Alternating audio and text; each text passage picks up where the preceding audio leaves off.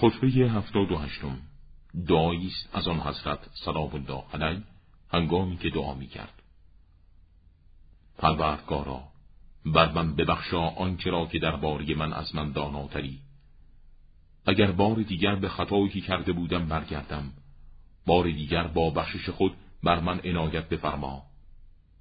خداوندا بر من ببخشا آنچه را که از نفس خود وعده کردم و تو درباره آن وعده از من وفا ندیدی. بار الها بر من ببخشا آنچه را که به وسیله زبانم بر تو تقرب جستم سپس قلبم با کاری که زبانم کرده بود مخالفت نمود.